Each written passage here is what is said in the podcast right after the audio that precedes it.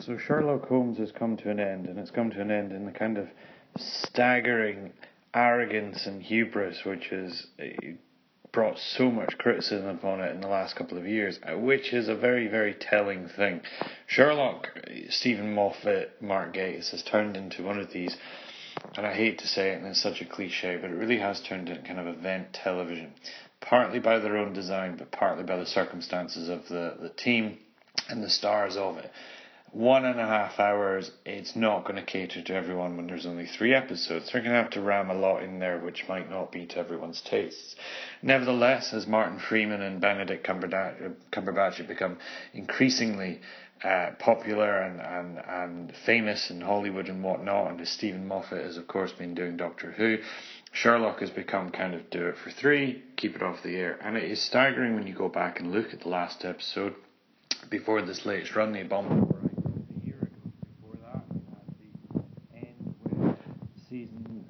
2003, and cliffhangers apace before you know or what is now six, seven years. For it to come to an end like this is somewhat disappointing, but also eh, equally to be expected. The pace of doing a show which people feel, oh, it's getting slow, it's been going on for too many years, didn't exist. They're going from A to B to C, and they need to make an impact where they've gone off the track this time is they've made a season that was a bit lackluster the first two episodes reintroduced the characters, but it reintroduced the superhero quality that had been introduced in the last season. And they really, rather than just let that be a, a slip of the season for the benefit of the character of Mary Watson, they embraced it wholeheartedly like the long lost family member. And indeed, that is the problem that they came to. The final problem. The last problem. The definitive problem. Where in this, the last episode, this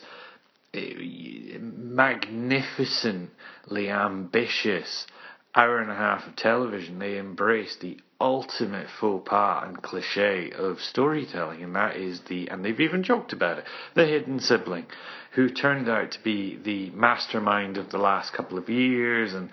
Moriarty was in somehow subservient to uh, Eurus Holmes, the ones that, the one that literally the one that they've kept in the, the away and, and in the proverbial attic.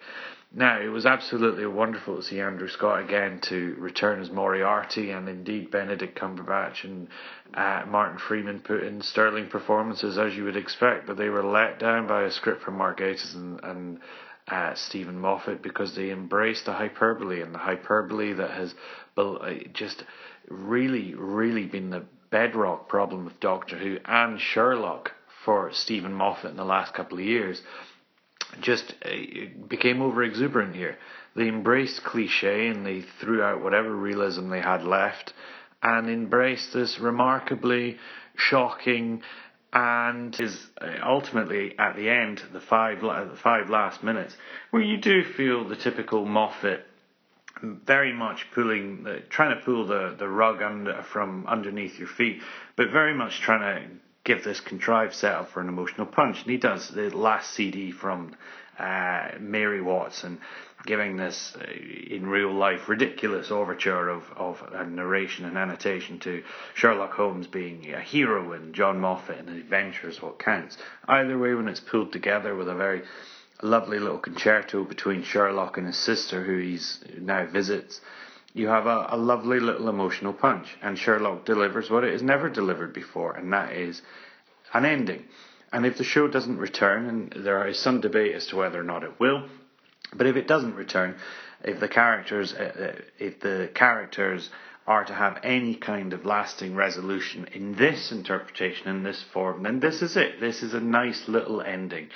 taken as a whole, if you go back and watch seasons one through four, you do find that, yeah, there are elements of the ridiculousness, but there were a lot of elements of ridiculousness throughout. Always a little bit too contrived. But if that is the payoff, if this is the if this is the, the deal that has to be struck, where it sacrifices a quite a, a large portion of its realism in its final season to give you an albeit contrived but nevertheless quite cathartic ending, it seems to be a good one. It's entertaining, it's enjoyable, but ultimately, I think this season and this episode will be remembered for its last five minutes. If you've not watched it, please go and do so. But ultimately, if you have, I would love to hear your comments in the section below.